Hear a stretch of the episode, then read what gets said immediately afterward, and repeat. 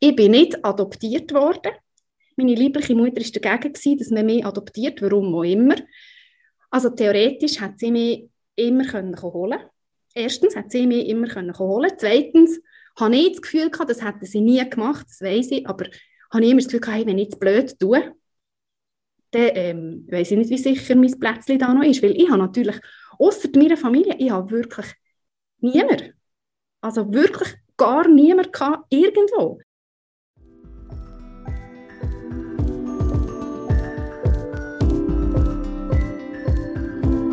Mal ehrlich, der Podcast von Any Working Mom. Ich bin Andrea Jansen. Und ich bin Anja Knabenhans. Wir würden gerne alles wissen, immer souverän und nie überfordert sein. Aber mal ehrlich, das schaffen wir nicht. Was wir können, ist mit interessanten Menschen reden oder dazulernen. Baby Steps, weißt Vor ein paar Monaten habe ich ein Mail bekommen von der Anna. Sie hat mir ihre Familiengeschichte erzählt. Eine, die man verfilmen könnte. Theoretisch. Nur ein Happy End, das fehlt leider noch. Ihre biologischen Eltern haben Anna weggegeben. Warum, das weiß sie bis heute nicht. Was sie weiß, ist, dass ihre Verwandten nicht mal eine Stunde Autofahrt von ihr weg wohnen. Wahrscheinlich ohne zu wissen, dass es Anna überhaupt gibt. Aber am besten, sie erzählt euch ihre Geschichte gerade selber. Hallo, hallo. Moin. hallo Anna. Hallo, moin. Moin. Moin, ich sage Aloha bei mir. Es ist ein, ein anderer Podcast, als wir eigentlich sonst normalerweise machen. Oder? Normalerweise ähm, reden wir mit jemandem, der irgendwie zu einem bestimmten Thema eine Expertin oder Experte ist. Und, und bei dir ist es ein bisschen anders. Du hast echt eine ganz spezielle Geschichte, die du ja. uns anvertraut hast. Ich glaube, ich darf es so sagen. Ähm, ich glaube, es hat ja einige Überwindung gekostet, das E-Mail zu schicken. Ja, es hat mich wirklich Überwindung gekostet. Ähm, weil ich eigentlich vom Typ her nicht so die bin, wo so Zeug in die Öffentlichkeit trägt. Also ich habe weder Instagram-Bilder von mir irgendwo noch sonst irgendetwas. Ich bin eigentlich gerne ein bisschen für mich. Und ähm, ja, ich habe es jetzt gleich gemacht, weil ich das schon sehr langsam mit mir umtrage. Das hört man vielleicht später noch, weil meine Geschichte einfach an einem Ort aufhört, wo sie für mich eigentlich kein Ende hat. Aber wir sind wie so ein bisschen die Hände gebunden weil es nicht weitergeht. Und jetzt habe ich irgendwann das Gefühl gehabt, also wenn ich schon nichts anderes machen kann, dann mache ich jetzt einfach mal da noch ein bisschen weiter und, erzähle die Geschichte einfach, ja. Genau, und mal schauen, vielleicht, ähm, was für Reaktionen darauf kommen oder vielleicht ähm, hat jemand etwas Ähnliches erlebt. Ich meine, es ist fast nicht vorstellbar, aber vielleicht schon. Aber kommen wir fangen mal ganz, ganz am Anfang an, nämlich bei deiner Geburt. Ja, genau. Also es fängt der erste Teil fängt eben eigentlich ein bisschen später an und zu meiner Geburt so genau kommen wir dann eigentlich erst, wenn ich 40 war. Es ist ein bisschen kompliziert, okay. aber wir kommen dazu. Also, gut. genau. Genau, also ich, ich habe meine frühesten Erinnerungen so an die Zeit, wo ich so im Alter bin vom Kind. Mhm. Ich sehe mich in einem Haus im Berner Oberland mit vier älteren Brüdern, mit meinen Eltern. Enge Platzverhältnis, fünf Kinder, nicht wahnsinnige finanzielle Mittel, aber alles, was wir so haben gebraucht haben wir gehabt. Und ähm, das ist meine Familie immer gewesen. Und wenn ich heute von meiner Familie rede, sind das die vier Brüder und meine Eltern. Obwohl die genetisch mit mir tatsächlich gar nichts zu tun haben. Und das habe ich immer gewusst. Ich habe von Anfang an gewusst, ähm, dass ich zwar in dieser Familie wohne, aber erst mit etwa zehn Monaten dorthin bekomme. Und zwischen meiner Geburt, wo ich gewusst habe, Anna, du bist am 7. April auf die Welt gekommen, in Deutschland, in Stuttgart. Und jetzt bist du bei uns, dort dazwischen ist einfach so ein, ein dunkles Loch und einfach nichts quasi drin. Also wir fehlen, oder haben immer die ersten zehn Monate eigentlich gefehlt. Was ich noch gewusst ist, dass ähm, die Frau, also die Frau, die die auf die Welt hat gebracht, die hat die einfach nicht bei sich können behalten. Und das hat mir eigentlich gelenkt. In meiner Primarschulzeit ist das für mich überhaupt kein Problem gewesen. Ich war einfach die, gewesen, wo alle haben gesagt ah, du bist jetzt die Anna. Und so ein bisschen, das ist jetzt die, oder? So in einem kleinen Dörfli. Ja. und alle sich haben gewundert, warum ist das so eine fröhliche und, und die müsste doch eigentlich ein bisschen schräg sein. Also mir ist es immer so vorgekommen, als haben alle das Gefühl gehabt, das kann ja fast nicht sein. dass die so normal durch das Leben geht. Und das bin ich aber wirklich. Also meine Primarschulzeit war total zufrieden. Gewesen. Ich war gut in der Schule, ich war sicher der Liebling der Lehrer, weil ich als immer allen recht machen Ich habe nie gesagt, dass es mir total langweilig ist. dass ich der Kind furchtbar gefunden Ich bin einfach so eine angepasste, liebe Schülerin in der Primar. Ich bin in Jugendchor, ich bin turnen, ich bin, ja. Wirklich. Die Eltern haben die gewusst, haben die mehr gewusst über die, über die zehn Monate, die dir fehlen in deinem Leben? Oder wie bist du zu deinen Eltern gekommen? Ja, die haben, also das Einzige, ich glaube, sie haben nicht viel mehr gewusst. Sie haben tatsächlich nicht viel mehr gewusst, aber wir haben bis heute nie über die Zeit geredet. Aha. Wir kommen später auch noch dazu. Und das Einzige, was sie, haben, was sie sicher haben gewusst und was sie mir auch gesagt haben, ist, dass sie mich in einem Heim abgeholt haben. Mhm. Und dass ich den ganzen Weg im Auto habe geschrauen wie nichts. Aber sonst haben sie, glaube ich, auch nicht so viel gewusst oder sie haben einmal nichts gesagt. Also ich habe wirklich eigentlich von Geburt bis zu dem Abholen im Heim ja, wirklich nichts gewusst. Hast Und dann, ähm, ja, excuse. Sind deine äh, Brüder, sind die älter oder sind die jünger? Ja, die sind alle ziemlich viel älter. Also der jüngste Bruder ist sechs Jahre älter als ich. Der älteste Bruder ist 13 Jahre älter, ja. Und haben deine Eltern jemals mit dir darüber geredet, warum dass sie dich sich holen Nein.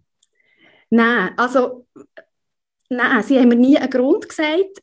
Und was ich auch in dem Moment dann eigentlich nie habe, ja, das war mir nie bewusst gewesen, aber sowieso seit ich selber Kind habe, ist einfach allein das für mich eine unglaubliche Leistung, dass die mich in diese Familie haben eingefädelt wo ja eh schon nicht viel hatte und Platz schon gar nicht. Und einfach vier Gielen zu erklären, du, jetzt kommt da noch eine und die bleibt im Fall. Also das, das ist für mich eine wahnsinnige Leistung, wirklich. Und auch von meinen vier Brüdern, die bis heute nie, also die haben mir in keiner Sekunde irgendwann das Gefühl gegeben, hey, was willst du eigentlich da? Also ich habe denen vielleicht, weiss doch auch nicht, Spielzeug weggenommen oder so, aber ich habe nie, also ich habe nie nur für eine Sekunde das Gefühl gehabt, ey, können wir die zurückbringen oder so. Wirklich mhm. gar nie. Und das allein, also das allein, wiegt alles auf, was jetzt vielleicht nicht immer nur rosarotisch war. Ja. Ja. Wirklich, ja. Also das denke ich mir unglaubliche Leistung. Ja. Also kommen wir zurück in die, in die Primarschule. Ja, dort ähm, musste ich dann eben müssen gehen. Und dann ist es eben, das Elend ist dann gestartet. Okay. Schulische Elend, zuerst mal. Schulische Elend, ja. Ja, ich bin wirklich von dieser guten Schülerin, wir haben bei uns schon den Wechsel gehabt nach der vierten Klasse, also wir sind schon in der fünften, haben wir müssen in die Oberstufe und die ist halt nicht mehr bei uns im Dorf, es war ein, weiterer Weg, aber ein cooler Weg mit dem Velo, das hat mir alles super gefallen. Aber die Schule ist halt strenger geworden. Ähm, ich war einfach total überfordert. Gewesen. Und vor allem hat, ist das einfach bei mir mit dieser Zeit zusammengekommen, wo ich plötzlich habe gemerkt habe, ähm, es wachsen ja gar nicht alle so auf wie ich. Also es gibt ja tatsächlich die allermeisten Kinder, wohnen wirklich bei ihren Eltern und das sind ihre Brüder. Und ich bin auch viel mehr mit dem konfrontiert worden, weil Mitschüler mich plötzlich gefragt haben, ja, wie, wieso bist du dort, wenn das nicht deine Eltern sind? Und ich dann muss sagen, ja, weiß eigentlich auch nicht. Also ich bin halt einfach dort. Und das ist einfach eine wirklich schwierige Kombination gewesen. So, das schulischen, anspruchsvollen, einen weiten Weg und dann einfach auch plötzlich das Interesse an meiner Geschichte. Und ich habe, also Schule ist einfach bei uns daheim nicht so wahnsinnig wichtig gewesen. Dann hatte ich halt einfach Abschiffer ohne Ende. Manchmal denke ich heute, ich glaube, vielen Kindern würde es gut tun. Heute ist der Druck, Druck so groß bei vielen Kindern. Bei mir ist das überhaupt, also ich bin halt in der Schule und ich bin einfach schlecht geworden. Aber dass ich jetzt Hilfe angeboten bekommen, zum Beispiel das. Die schlechten Noten sind halt einfach unterschrieben gewesen und ich bin wieder gegangen. Mhm. Und ich habe auch nie gefragt halt. Habe ich mich einfach auch nicht dafür gehabt. Und im Nachhinein hat es mich häufig ein bisschen angeschissen, weil ich habe wirklich gemeint, ich bin einfach strohdumm ja. und ich arbeite die Schule nicht. Und jetzt merke ich, wenn ich nur ein bisschen Hilfe hätte wäre es viel besser gegangen. Das, das reut mich jetzt manchmal, weil ich wirklich dann einfach ganz ein falsches Bild bekommen habe. Ich habe so viel anderes zum Studieren. Ja, total. Also ich habe Passé Composé habe ich gecheckt, als ich es meinen Kindern erklärt Und ich habe gemerkt, ah, oh, easy, das hätte ich mir sagen Das ist ja gar nicht so schwierig. Und das hat mich dann im Nachhinein häufig gereut. Aber dann ist halt gekommen, was es musste kommen. Ich habe dann irgendwann eine Klasse wiederholt. Aber auch das, das habe ich nie mit jemandem besprochen. Nicht eine Lehrer, wir haben nie ein Gespräch mit einem Lehrer, mit meinen Eltern schon gar nicht. Ich habe einfach am Ende der Ferien gehört, nach der Ferien bist du im Fall in 2C. Und dann bin ich halt in die 2C. Also ich habe wirklich sehr viel immer sehr allein mit mir ausgemacht und, und bin einfach allein durch, durch ganz viel. Mhm. Und dort habe ich dann auch angefangen zu merken, also für das ich auf die Welt bekomme, hat es ja nicht nur eine Mutter gebraucht, sondern irgendwo muss ja auch noch ein Vater sein. Und in diesem Alter hat mir mein Vater unglaublich, also ich habe alles dafür gegeben, für das ich wüsste, wer das ist.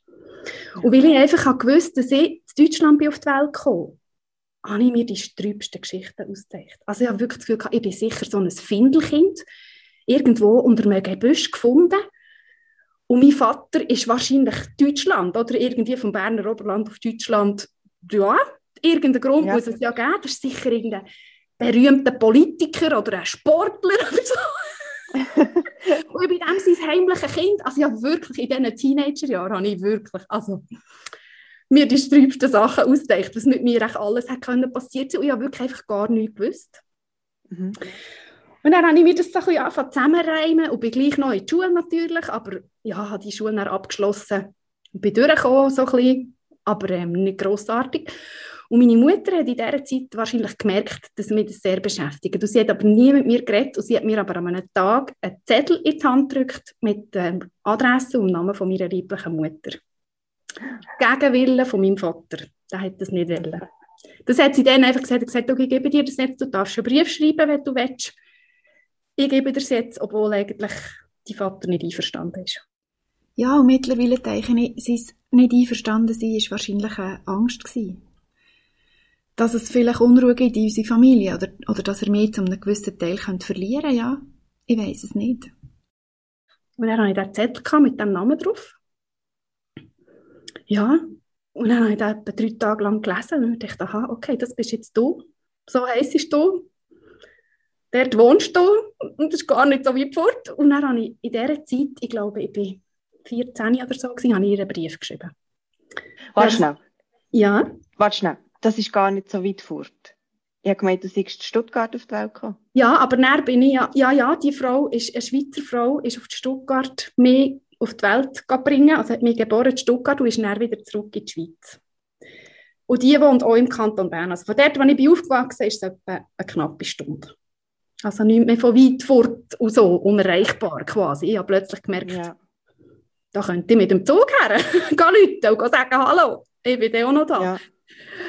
Aber ähm, ich, nicht, also ich, ich weiss, ich habe ihr einen Brief geschrieben dann, aber ich, erstens habe ich ihn nicht mehr, ich weiss auch nicht mehr, was ich drin geschrieben aber ich weiss, dass ich ganz viel Anläufe habe gebraucht und ich weiss auch noch sehr gut, dass ich mir unglaublich Mühe habe gegeben, dass dort nichts drin steht, wo irgendwie anklagend wäre. Also ich habe einfach nur gesagt, hallo, so in dem Sinn, hallo, mir geht es im Fall gut, aber es wäre gleich noch schön, ich würde mal etwas von dir hören, so in dem Sinn. Mhm. Und dann habe ich den abgeschickt und habe natürlich nie etwas zurückbekommen. Und habe noch ein zweites Mal geschrieben, vielleicht ein Jahr oder so später, und habe auch nie etwas zurückbekommen. Und dann habe ich nicht geschrieben. Ich dachte, mhm. okay. und wie ist dir da dabei gegangen? Also es ist, eigentlich ist es wie nochmal wie nochmal eine Ablehnung eigentlich. Also ich, ja schon, ich bin ja schon auf die Welt gekommen, also ich habe es nie so empfunden, es hat mich niemand wollen. Für mich war immer klar, gewesen, wenn man so etwas macht, das ähm, ist kein Spaziergang. Also das macht man nicht aus einer schlechten Laune oder so, da muss eine unglaubliche Geschichte dahinter sein, dass man sein Kind zurücklässt. Aber es ist schon nochmal wie, ähm, jetzt, jetzt komme ich in die Nähe und schon wieder sagt sie, nein, sorry, ich kann immer noch nicht oder will immer noch nicht. Aber es ist, für mich hat es einfach wieder wie gekehrt und ich habe das Gefühl, alles gut, du willst nicht.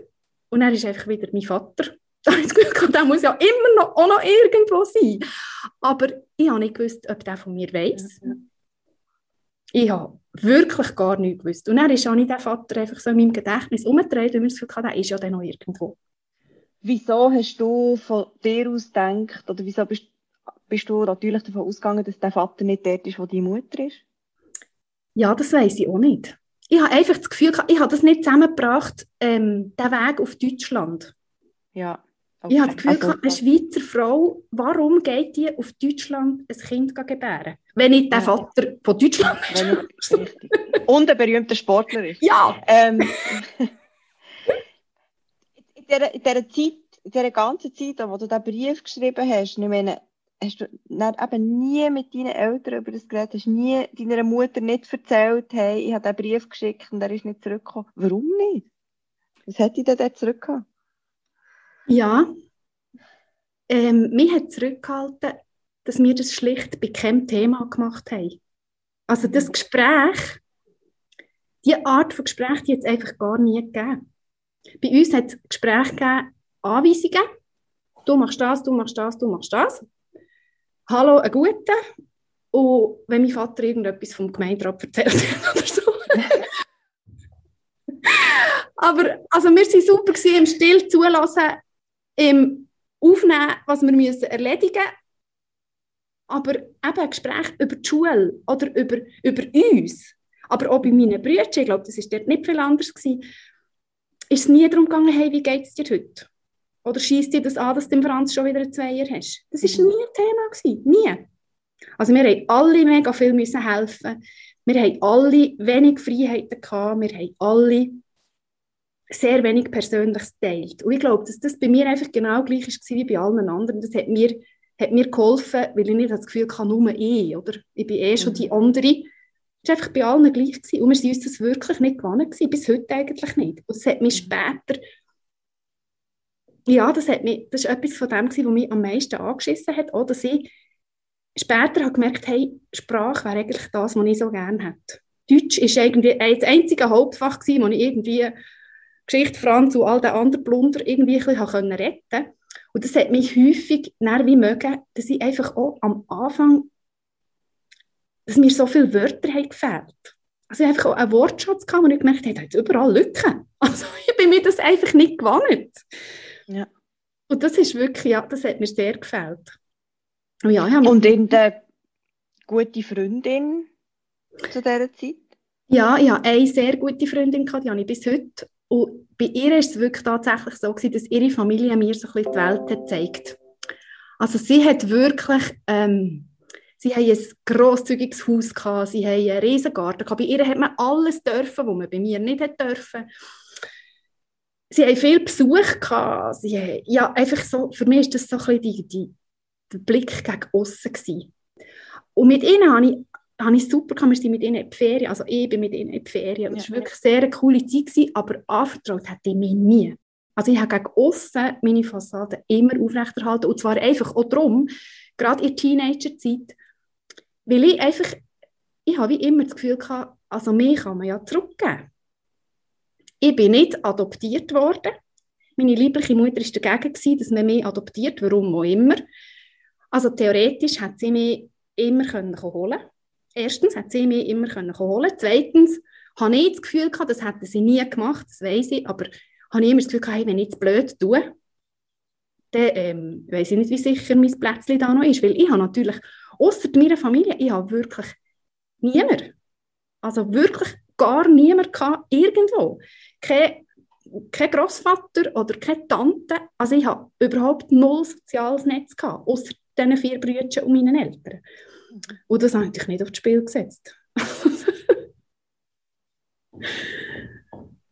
das ist, ja, das, darum habe ich auch nie jemandem etwas gesagt von dem. Ich habe meine Briefe geschrieben, nie etwas zurückbekommen und das war's.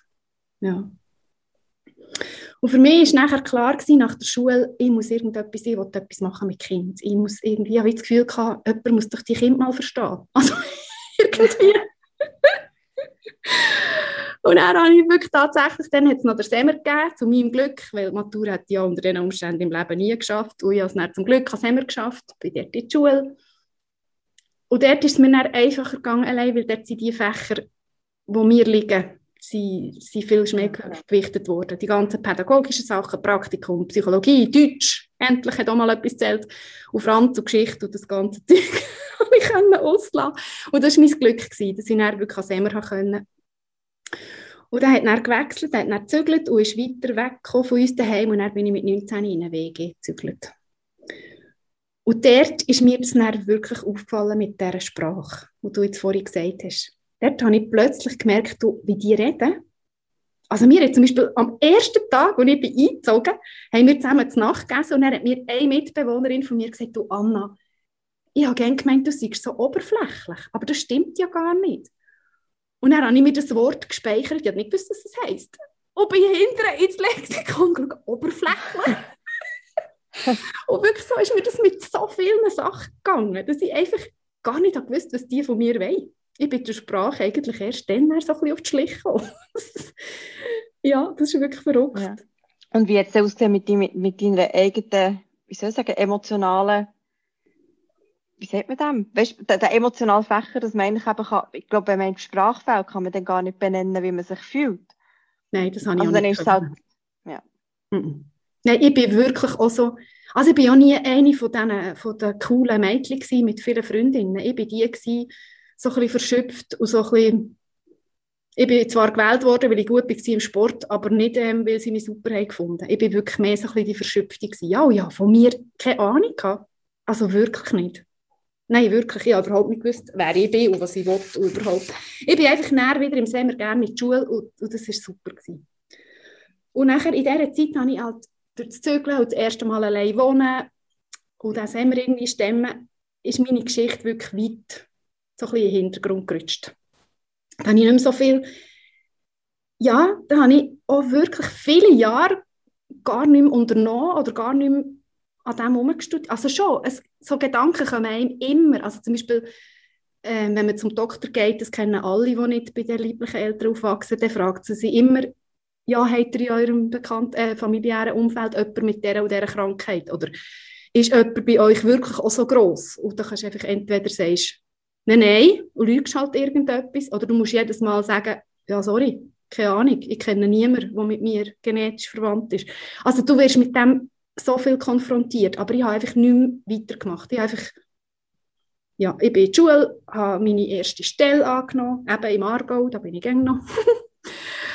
und habe, habe geschafft, habe viel geschafft und, und habe das genossen und einfach zuerst mal wirklich so ein bisschen das Leben kennengelernt, weil das habe ich vorher eben schon nicht so gehabt. Und dann, ja, dann habe ich zum Glück meinen Mann kennengelernt, wir haben eine Familie gegründet, der ist eh alles andere im Vordergrund, bis zu dem Moment, wo ich schwanger geworden bin. Und dann hat meine Geschichte eigentlich vorangefangen. Weil ich dann gewusst, wie das ist, oder? Also ich habe gewusst, okay, was für Ängste sind da dabei, was für Freude, also die ganzen Emotionen, gehst ja dann dort wirklich durch. Und ich habe gemerkt nach der Geburt, es ist tatsächlich so, wie ich das für mich immer habe Also wenn du ein Kind auf die Welt gebracht hast, dann lass das nicht einfach so ein bisschen zurück, weil es dich gerade lustig tut, sondern da muss irgendetwas dahinter sein, dass man das wirklich macht. Und das hat mich so ein bisschen bestätigt drin, dass ich wirklich nie, und das ist lustig, dass mir das ganz viele Leute immer haben gesagt, alle Leute haben mir gesagt, wieso bist du nicht verrückt? Oder wieso, ja, wieso schießt dir das nicht an, dass das bei dir so war? Und das, ich nie, das Gefühl habe ich wirklich nie gehabt. Nie. Ich habe einfach immer das Gefühl gehabt, die haben das auch nicht so wollen. Für dich ist es für sie viel schlimmer als für mich. Also, bei mir geht es ja. Das, ist wirklich, das habe ich wirklich nie gehabt. Und als unser erster Sohn auf die Welt kam, dann habe ich die Geburtsanzeige an meine Mutter geschickt, an meine liebliche Mutter geschickt. Und habe dazu geschrieben, du bist im Fall Grossi. Ähm, das wäre dein Grosskind. Wenn du willst, wir sind jederzeit da. Komm vorbei oder was auch immer. Und ich weiss noch, dass ich auf das Kuvert eigentlich nicht hinten drauf meinen Namen und alles schreiben weil ich das Gefühl hatte, vielleicht rührt es dann kaputt. Und ich habe es aber dann gleich draufgeschrieben, weil ich einfach sicher sein dass die Post das würde zurückschicken wenn sie gezügelt wäre. Und ich habe es aber tatsächlich nie zurückbekommen, aber habe auch nie irgendeine Reaktion darauf bekommen. Und dann bei unserem zweiten und dritten Kind haben wir das genau gleiche auch gemacht, haben wir die Geburtsanzeigen auch geschickt und ich habe wirklich bis heute nie irgendetwas gehört. Ja, und eigentlich habe ich gedacht, dass es mir mehr mag, aber vielleicht habe ich wie schon ein bisschen damit gerechnet. Und ich habe einfach gemerkt, ich habe, also das ist auch einfach noch ein Glück, ich kann sehr gut mit mir sein. Und ich habe immer alles mit mir selber abgemacht und ausgekehrt. Und ich habe mich auf mich einfach mein ganzes Leben lang verlassen. Und mit dem gehe ich einfach ja, durch jede Situation durch.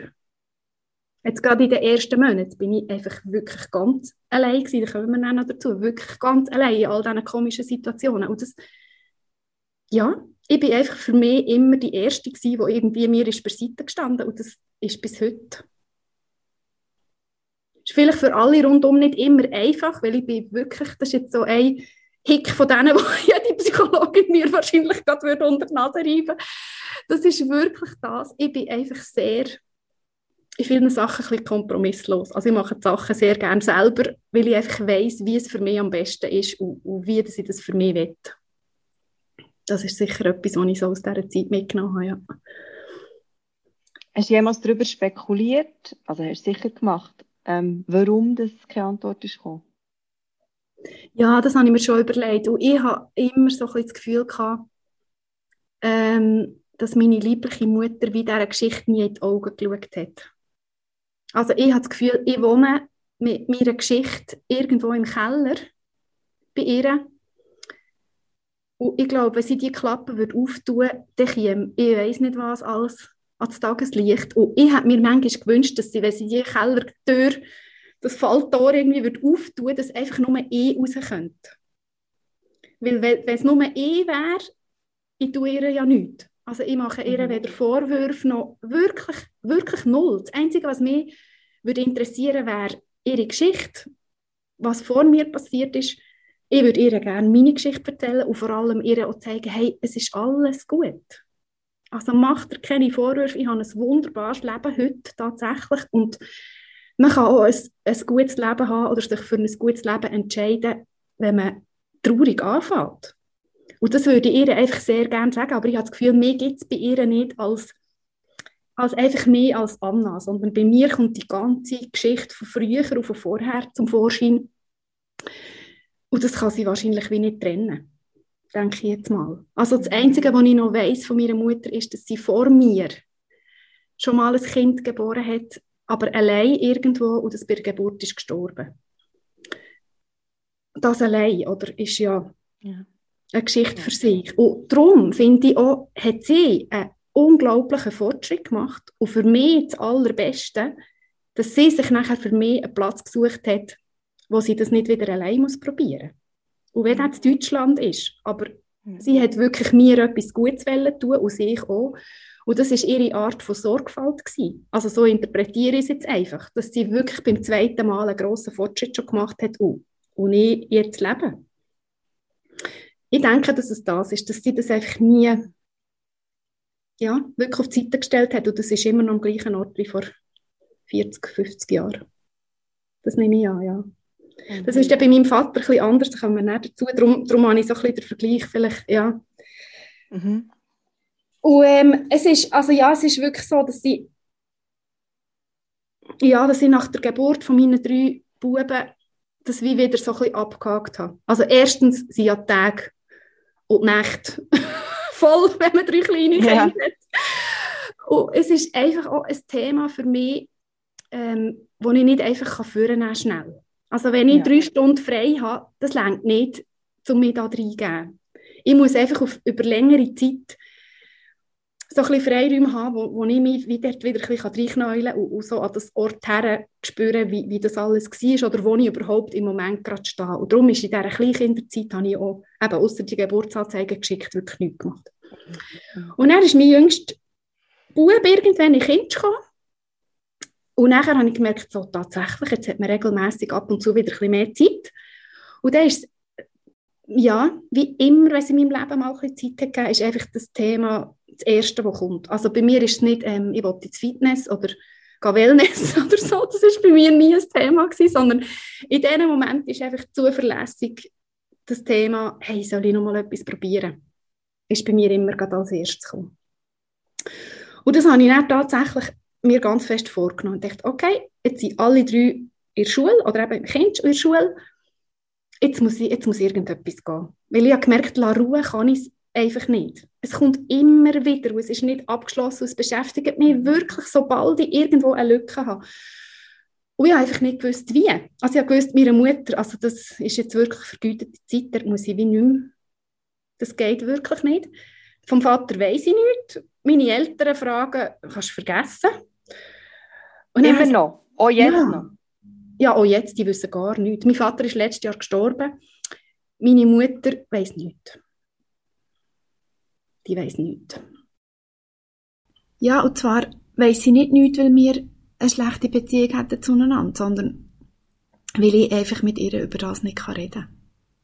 Ich kann, ich kann mit ihr nicht über die Zeit reden. Wir haben das nie gemacht und ich finde wieder Anfang nicht.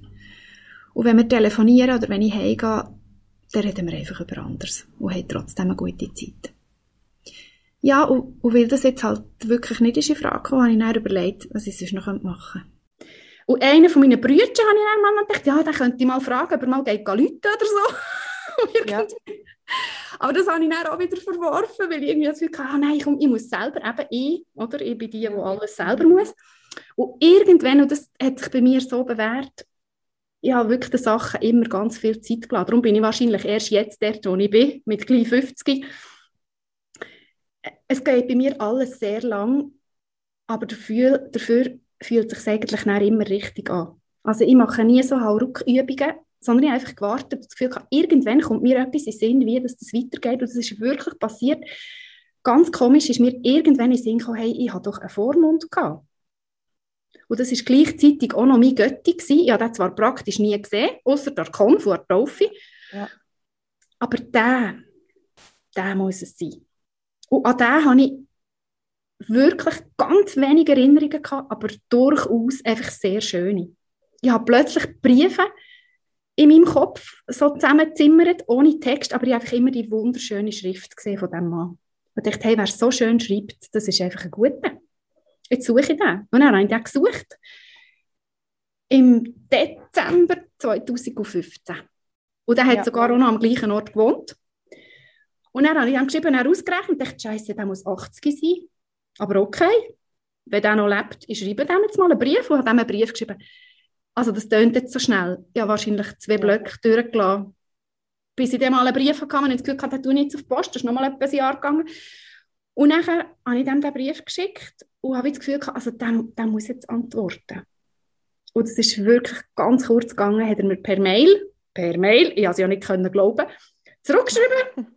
unglaublich. Und er geschrieben, hey, super, ja, ja, ich weiß, wer du bist. Und ähm, komm vorbei, ich lade dich ein zum Mittag. Und dann, da ist mir natürlich das Herz in die Hose gefallen. Wirklich etwa drei Tage später. Komm vorbei am 28. Dezember, das war so Weihnachtszeit. Wie so, okay, ja, no, also gut, ja, klar, dann gehe ich. ich bin losgeduckert, habe mich wirklich zweimal verfahren, ich war so nervös, gewesen. habe mich zweimal verfahren auf dem Weg. Und nachher fahre ich auf den Parkplatz von dieser Überbauung und wusste, der muss alt sein. Hey, dann steht da so ein Mann mit einem Haken stecken und wirklich mit so einem krummen Rücken und ich dachte, hey Anna, du spinnst. Also, was willst du? der weiß doch nichts. Also, was willst du von diesem armen Mann? Und dann bin ich ausgestiegen und, und habe ihm geholfen, in seine Wohnung zurückgelaufen. Wirklich ganz langsam. Ja. Hey, wirklich. Und dann dachte ich, nein, wie mache ich jetzt das? Wie komme ich aus dem wieder raus? Das ist komisch, oder? Und dann sind wir dort rein und dann hat er, mir, er hat mich halt zum Mittag eingeladen. Und dann ja, hat er genau. mich gebeten, ja, er hat mich dann gebeten, für uns zwei eine Fertigpizza zu machen. so lustig. Weil seine Frau ist gestorben, ein paar Jahre vorher. Und dann haben wir eine Fertigpizza gegessen und dann habe ich gemerkt, hey, der ist wirklich noch voll fit im Kopf. Ja. Sonst gar nicht, aber im Kopf voll fit. Ja, er hat mir sein ganzes Leben erzählt und seine, einfach alle Geschichten, die ich eigentlich habe gelost, aber eigentlich wäre meine Geschichte ja dran gewesen. Und ja, wirklich nach drei Stunden habe ich gedacht, hey, ich gehe da heim und weiss nichts. Und ich habe immer wieder angefangen gesagt, du, ähm, Peter, eben, warum ich eigentlich bekomme. Und er, ja, und einer von meinen Söhnen, und einer von meinen Söhnen. Und ich so, nein, Hilfe, hey. Boah. Und dann, dann irgendwann hat er gesagt, ja, jetzt machen wir noch einen Kaffee. Und dann dachte ich so, jetzt, also jetzt, jetzt muss passieren. Und nachher hat er wirklich das Kaffee getrunken und hat gesagt, so, Anna, und jetzt erzähle ich von dir. Oh, und ich so, okay, super, er hat es nicht vergessen, tatsächlich. Und er hat er in einer, in einer Geschichte mir einfach ganz viele Sachen erzählt. Ja, also ich habe das erste Mal gehört, wer meine Mutter wirklich ist, wie alt sie war bei meiner Geburt, dass das tatsächlich stimmt, dass ich in Deutschland auf die Welt komme, aber nicht unter einem Gebüsch, sondern in einem Spital. Er hat mir gesagt, dass ich einen Vater habe, der Schweizer ist. Da dachte ich, ja, nein, also sicher nicht. Tatsächlich. Ähm, er hat mir auch können sagen, ja, ja, immer nicht gewusst, ob mein Vater überhaupt etwas weiß, dass es mir gibt. Er hat sich erinnert, dass er mit dem Mann ein Vaterschaftsprotokoll hat aufgenommen und dass er das unterschrieben hat. Ähm, er hat mir das auch erzählt von dem Mädchen, das vor mir eben ist auf die Welt kam, wo bei der Geburt ist gestorben. Das hat er noch gewusst. Und er hat mir ganz viele Sachen erzählt. Und dann hat er plötzlich gesagt, aber weißt du was? Er ist aufgestanden, hat das Telefon geholt und ein Zettel mit einer Nummer drauf und gesagt, schau, Jetzt läutest du auf das Nummer an, das ist die Gemeinde von dem Dorf, wo deine Mutter wohnt, deine liebliche Mutter. Jetzt läutest du denen an, die haben im Fall noch alle deine Unterlagen, da steht das alles drin. Dann dachte ich, aha, ja, auf die Idee bin ich jetzt tatsächlich in all diesen Jahren nie gekommen. Und dann habe ich gesagt, ehrlich Mensch und so, ja gut, also gut, dann habe ich dort angerufen. Ich gesagt, grüß dich mal, ich bin Frau sowieso. Ähm, ich hätte gerne meine Unterlagen ich bin so und so auf die Welt gekommen, das und das ist meine Mutter, ich will gerne meine Unterlagen holen. Und er sagt die Frau mir, da habe ich tatsächlich kurz überlegt, ob ich mich umschulen und kurzfristig alle Gemeindeangestellten soll, soll schulen, wie man so etwas macht. Und er sagt mir am Telefon, ja dir, aber ihr seid ja schon über 40. Und ich gesagt, ja, ich weiß schon. Aber es interessiert mich einfach jetzt, meine Geschichte. Und sie gesagt, ja, also das kann sie sich nicht vorstellen, dass sie die Unterlagen noch haben. Die haben sie sicher geschreddert. Hey, ich bin wirklich, nein, ich habe es einfach nicht können glauben. Ich habe gesagt, ja, aber das ist ja nicht wahr. Das ist ja meine Geschichte. Wie ja. kommen dir auf die Idee, das Zeug vorzurühren, bevor ihr das mir gebt? Das ist doch meine Unterlagen. Ja, dann war es ihr nie recht, gewesen, peinlich und so weiter. Und sie gesagt, ja, sie wissen nicht. Also sie hat keine Ahnung, wo die könnten sein. Ja, sie läuten mir an in zwei Wochen. Dann bin ich wirklich dort abgehakt und gesagt, hey, wenn das wahr ist, dann habe ich keine Chance, irgendetwas herauszufinden. Das war wirklich, also das wirklich der Horror. Gewesen. Und dann bin ich hey und habe das Gefühl gehabt, okay, gut. Alles, was ich mündlich noch erfahren habe von diesem uralten Mann, das ist schon viel. Mhm. Aber genaueres gibt es wahrscheinlich nie. Hat er dir können etwas über die Umstände eben von deiner Geburt erzählen? Also weißt du, weißt, hast du nicht dürfen sein oder hat er irgendwie etwas über das gewusst? Ja, also er hat gesagt, dass meine liebliche Mutter in einem ganz selber schon ein uneheliches Kind war und in einem ganz schrägen Umfeld aufgewachsen ist mit einem Onkel, die auf keinen Fall hat dürfen wissen, dass sie schon wieder schwanger ist und mit einer Mutter, die einfach auch das auf keinen Fall hat dürfen wissen und dass das der Grund war, warum sie nachher auf Deutschland ist gegangen. Ja, und das, ähm, das hat er mir so erzählt, das habe ich nie gefunden, wo das steht, aber das, ähm, das ist sicher so, also das glaube ich auch, dass, dass das wirklich so ist. Und die gute Frau von der Gemeinde die hat mir dann tatsächlich angerufen und hat gesagt, ja, sie findet noch Unterlagen von mir sie finde wirklich noch Unterlagen. Es sind einfach nicht so viel, aber ich soll vorbeikommen. Und dann dachte ich, Judi, hui. Dann bin ich im Januar habe wieder Peter wieder abgeholt, sind wir zu zweit eingeheicht, auf die Gemeinde marschiert. Ja, er hat gesagt, er kommt mit. Er hat gesagt, Anna, ja, du brauchst jemanden, der da mitkommt. Und ich dachte, ja, genau. und dann bin ich da mit dem klepperigen Mandel auf die Gemeinde. Und das ist wirklich, dann ist auf dem Tisch ist so ein Mäppchen gelegen. Und dann dachte ich, leck mir, jetzt passiert das, jetzt sehe ich das erste Mal mein Zeug. Und dann haben wir in so ein Zimmer dürfen und dann hat sie gesagt, wir dürfen das anschauen, wir haben höchstens einfach eine Stunde, weil dann das Zimmer wird dann braucht. Und wenn jetzt etwas ganz wichtig wäre, dann würde sie mir das sonst kopieren.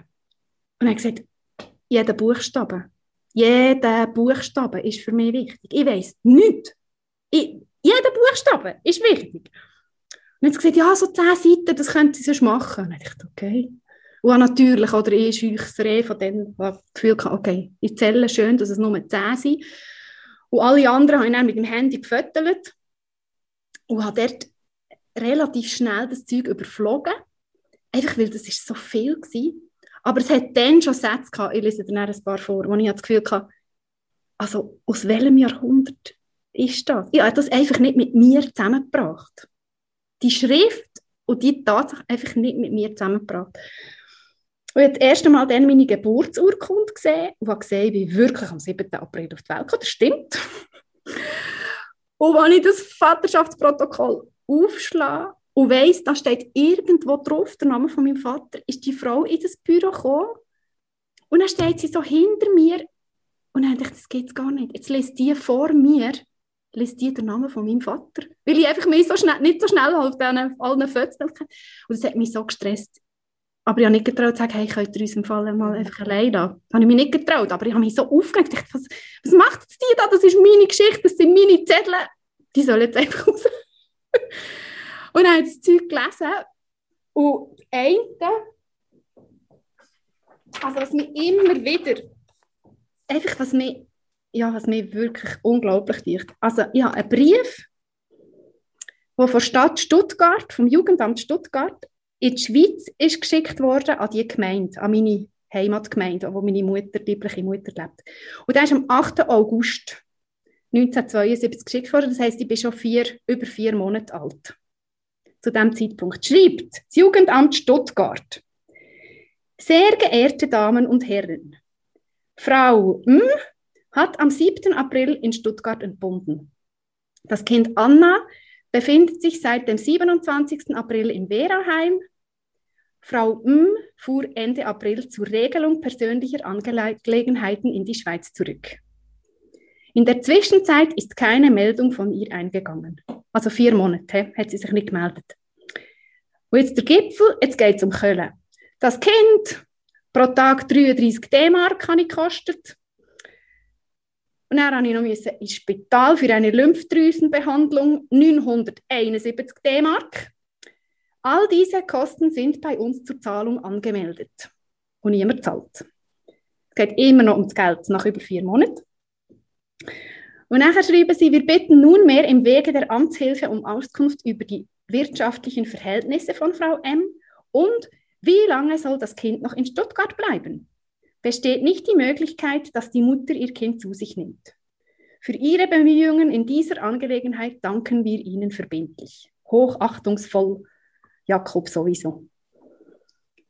Und da hat es mir am Anfang gedacht, hey, vier Monate liege ich dort in irgendeinem Kinderheim, zwischenzeitlich noch im Spital scheinbar mit irgendeiner Krankheit. Und nach vier Monaten fragt mal jemand, ob man mich vielleicht abholen könnte. Also das hat mich das habe ich nicht glauben.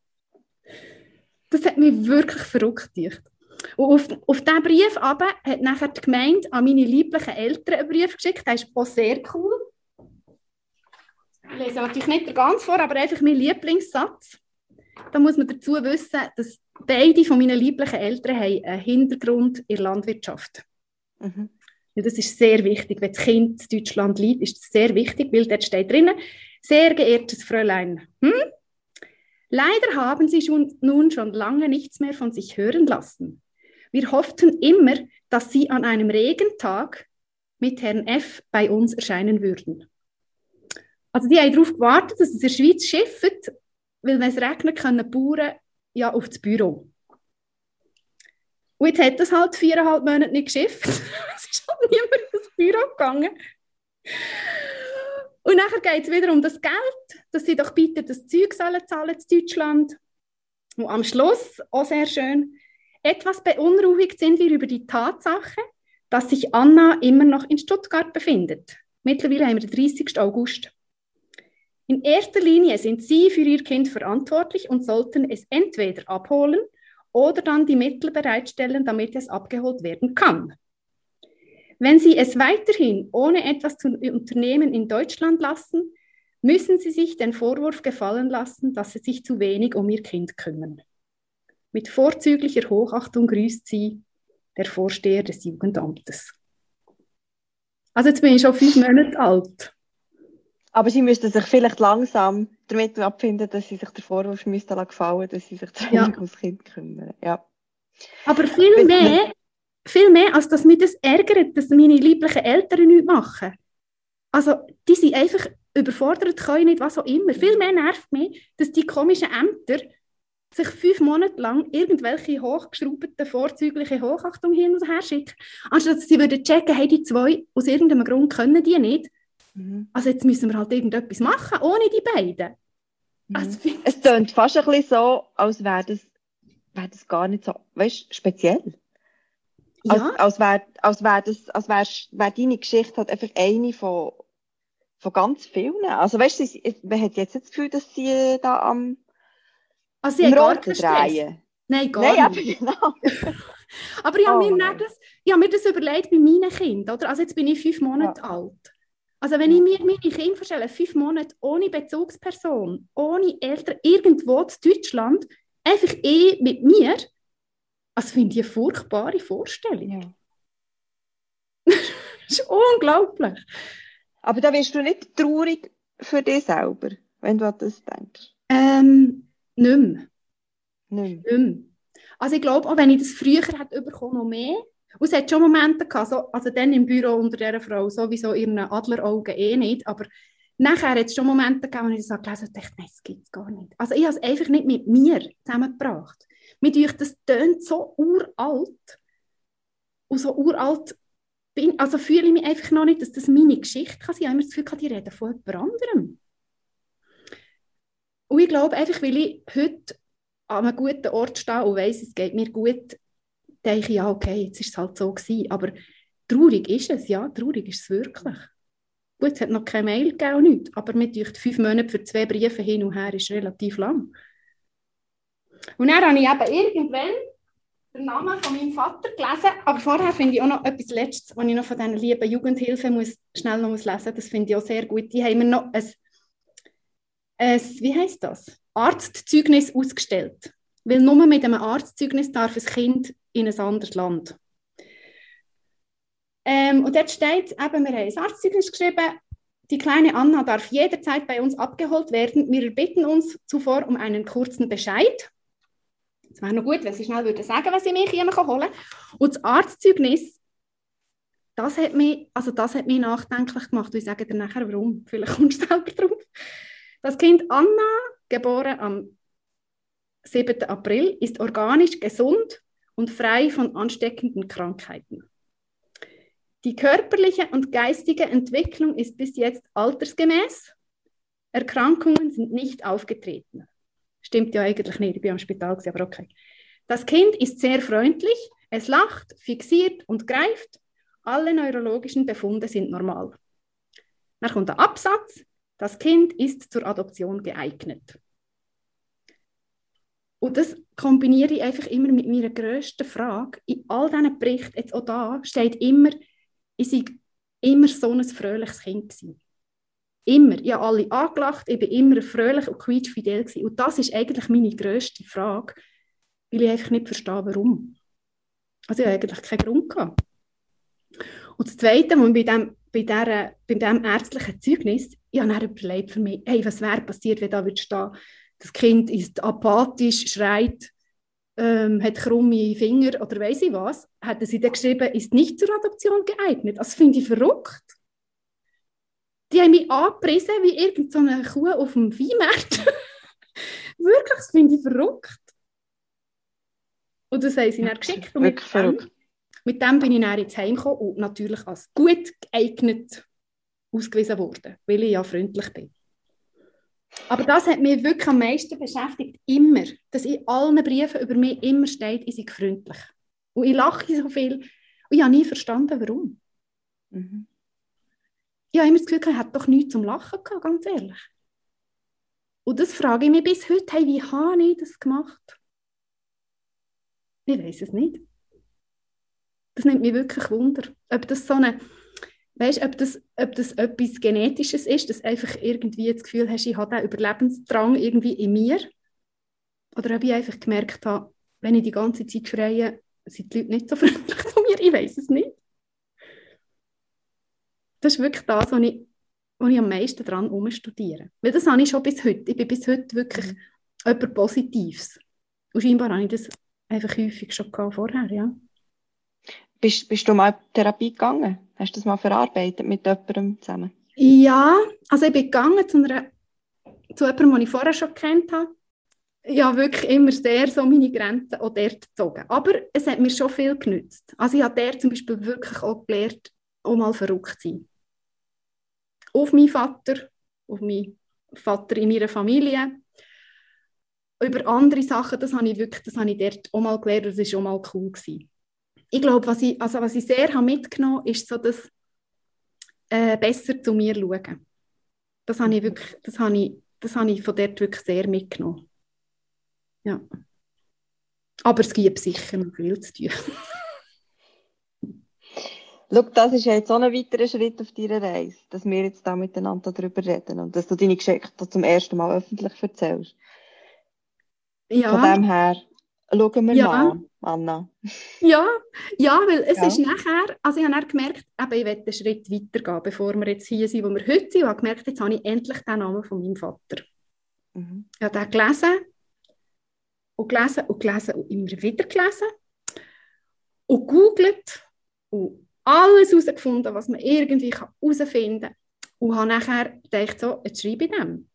Aber ich habe einfach sehr, also ich habe einfach grossen Respekt davor, weil ich habe gewusst, das habe ich herausgefunden, dass der nicht allein lebt. Also ich gewusst, er hat eine Frau, der hat mindestens ein Kind, das ist natürlich schon lange erwachsen, aber ich habe mir einfach vorgestellt, okay, jetzt schreibe ich einen Brief und die Frau geht sicher jeden Tag den Briefkasten lernen und dann ist das so eine handgeschriebene Post und dann muss der erklären, was das ist.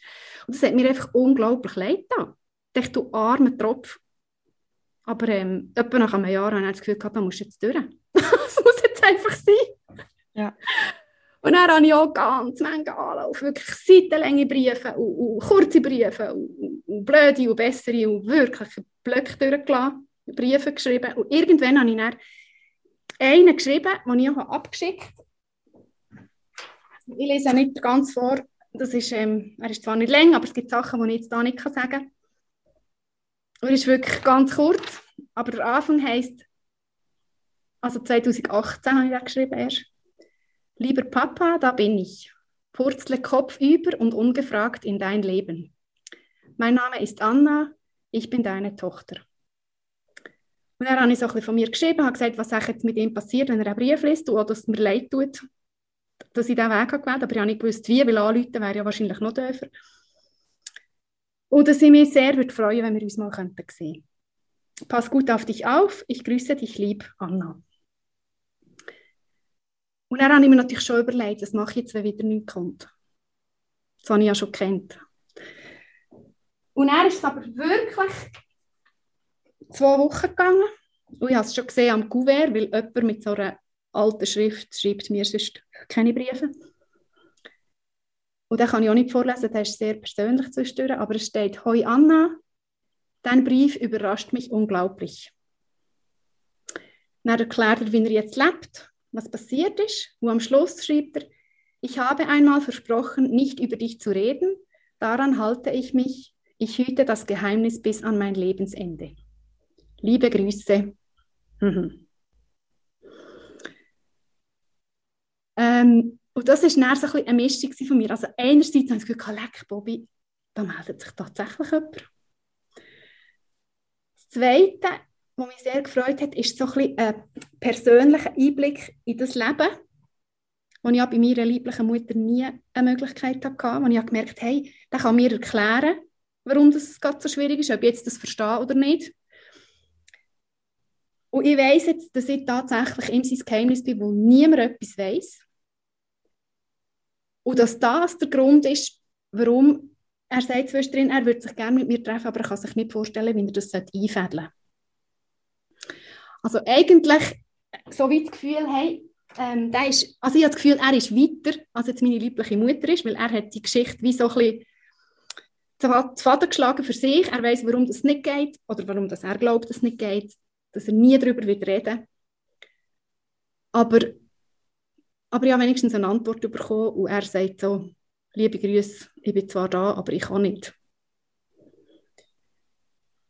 Und das hat mich eigentlich hat mich das sehr gefreut.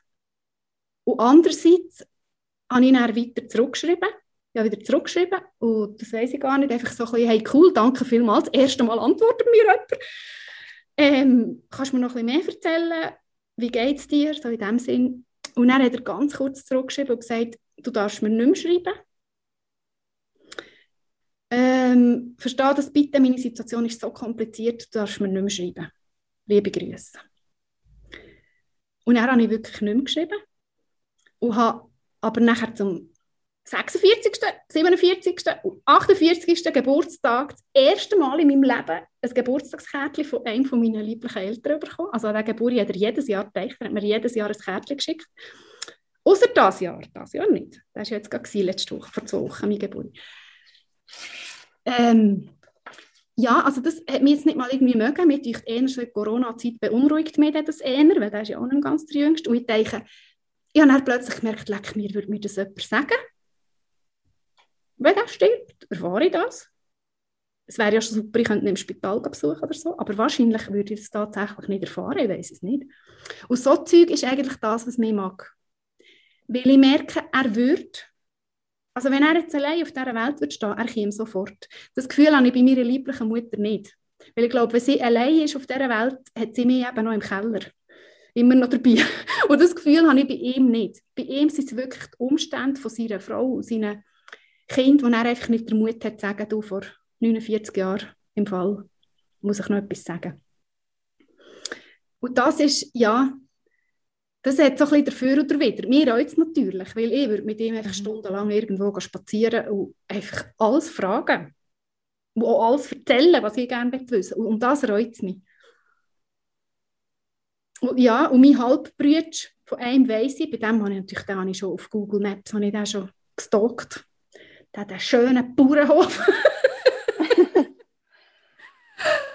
und, ja, und von dem habe ich sogar die Handynummer. Also wenn ich mal auf einen falschen Knopf komme, dann läutet es bei dem.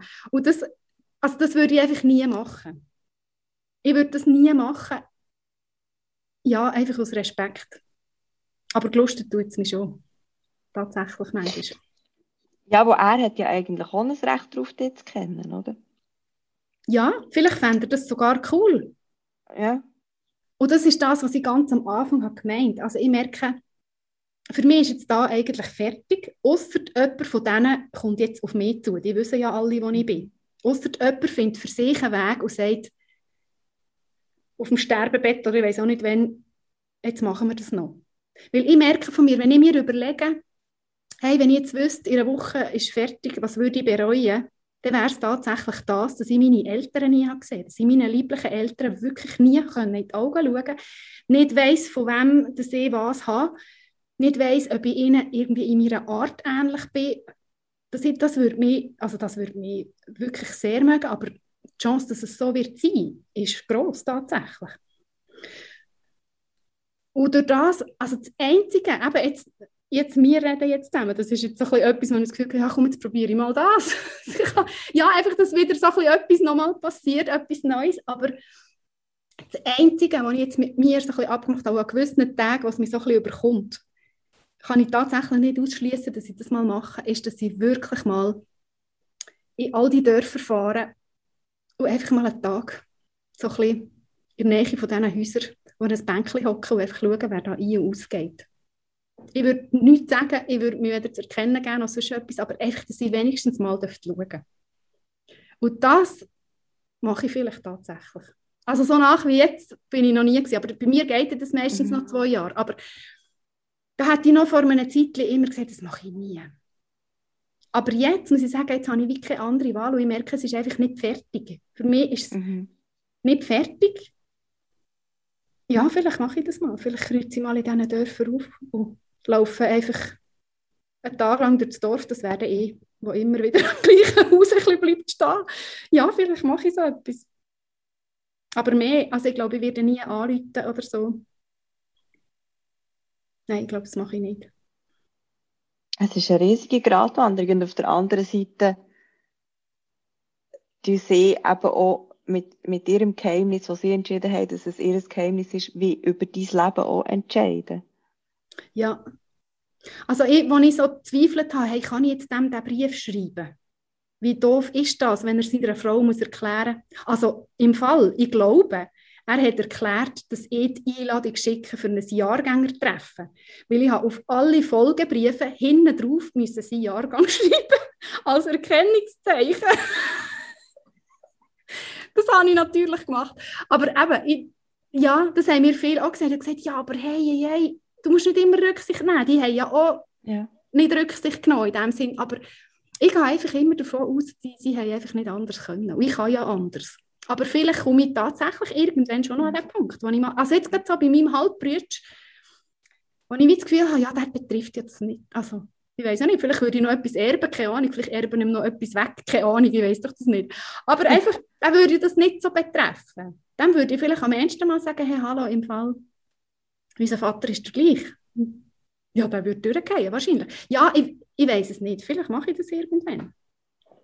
Vielleicht hat er auch unglaublich Freude, dass er plötzlich eine Schwester noch hat in seinem Leben. Also das ja, das ist möglich. Das ist schon ja. möglich. Also ich hätte mega aber, Freude. aber dein Vater in diesen, in diesen zwei Briefen, die du hast bekommen hast, hat dir dann nicht können mehr sagen über die Umstände, was genau passiert ist äh, bei deiner mm Geburt oder vor deiner Geburt. Das hast du nicht herausgefunden. Nein, er hat einfach geschrieben, ähm, dass sie eine Beziehung hatten, die sie aber nachher aufgelöst haben vor meiner Geburt. Und er hat aber immer, also das hat mich sehr gefreut, im Vaterschaftsprotokoll zum Beispiel steht, ähm, der Wortlaut weiß ich nicht genau, aber dass er wirklich sofort die Vaterschaft anerkannt hatte. Und als ich das habe gelesen habe, habe ich das Gefühl gehabt, ah super. Also wenigstens hat er nicht irgendwie noch gesagt, das bin ich nicht gewesen. ja. Also das, so Zeug freut mich natürlich sehr, weil ich das Gefühl habe, also gut, ja. immerhin. Ja. Aber ja, ich würde mich über jeden natürlich unglaublich freuen. Und es würde mich umgekehrt wahnsinnig reuen, wenn das nie möglich wäre. Ja, das würde mich wirklich sehr reuen.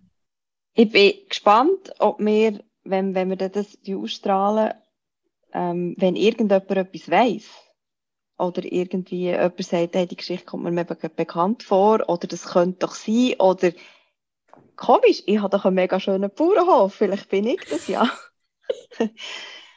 ähm, wie alt ist die Halbbruder? Vielleicht können wir das ja noch sagen. Mm, das weiß ich nicht genau. Warte, jetzt, der muss ein bisschen jünger sein als ich. Mm, ich würde sagen 5, 4, 43, so. Irgendwie. Anfangs 40. Er hat zwei dürft, Mädchen. Ähm, Mehr sage ich nicht. Also, er hat zwei also schöner Bauernhof, zwei Mädchen, ähm, darf sich sehr gerne bei uns melden und wir würden das dann natürlich weiterleiten. Ja, sehr gerne. Und auch sonst, wenn jemand äh, vielleicht sich sehr gut kann identifizieren mit dieser Geschichte, würden wir dann natürlich mit dir ähm, den Kontakt auch herstellen, weil wir, wir haben uns ja entschieden, wir tun nicht die Namen voll ähm, mit dem Podcast in Verbindung bringen, wo halt einfach, ja, ich meine, eben, muss ja nicht jeder, der auf Google geht, als erstes eine ganze persönliche Geschichte erfahren, das ist nicht nötig. Aber ich fühle mich wahnsinnig geehrt und ich glaube, das geht auch allen so, die jetzt ähm, hier zulassen, dass du mit uns deine Geschichte und deine so persönlichen Gedanken geteilt hast. Bis dahin. Bis ja, wir schauen. ja, merci euch vielmal. Es hat mich sehr Es ist ein Cliffhanger, gell? Es ist ja nicht fertig. Es ist wie, es ist wie bei einer Staffel. Jetzt geht's, vielleicht geht es dann noch weiter. Und, ja, ähm, ich hoffe es. Also ich hoffe es. Ja, ich hoffe, es geht weiter. Es war immer so, gewesen, dass ich nicht gewusst wie geht es weiter und plötzlich ist es irgendwie gegangen. Ich bin einfach nicht die, die aktiv so fest guselt. Ich habe mir das Gefühl, es mhm. kommt, was kommt. Ich hoffe es. Dein Vertrauen ist für mich schon mal ein riesiges Geschenk. Ich schätze das extrem auch unseren ähm, E-Mail-Wechsel vor dem Gespräch. Und ich denke auch, das ist überhaupt nicht fertig an diesem Punkt. Ich glaube, wir bleiben weiterhin in Kontakt. Und ich bin sicher, dass es ein weiteres Kapitel wird geben in deiner Geschichte, wie es dann halt auch immer aussieht, gell? Ja, ich bin gespannt. Oh. Merci euch ganz viel mal. Und ich, ich freue mich für dich und mit dir, dass du es zu deinem eigenen Erstaunen schon fast geschafft hast, in deinem ganzen Leben von Anfang an immer so einen fröhlichen, positiven und optimistischen Mensch zu bleiben. Das finde ich, das finde ich eine Riesenleistung. Ja, das freut mich tatsächlich auch sehr. Danke. Meine Familie kennt auch die andere Seite. Aber meistens bin Ui. ich so. Aber Anna, das kennt jede Familie. Das wird auch meine bestätigen von dem her. Schon gut so. Merci hey. Danke dir, Anna. Merci. Alles Gute wünsche ich dir. Ja, dir auch. Tschüss.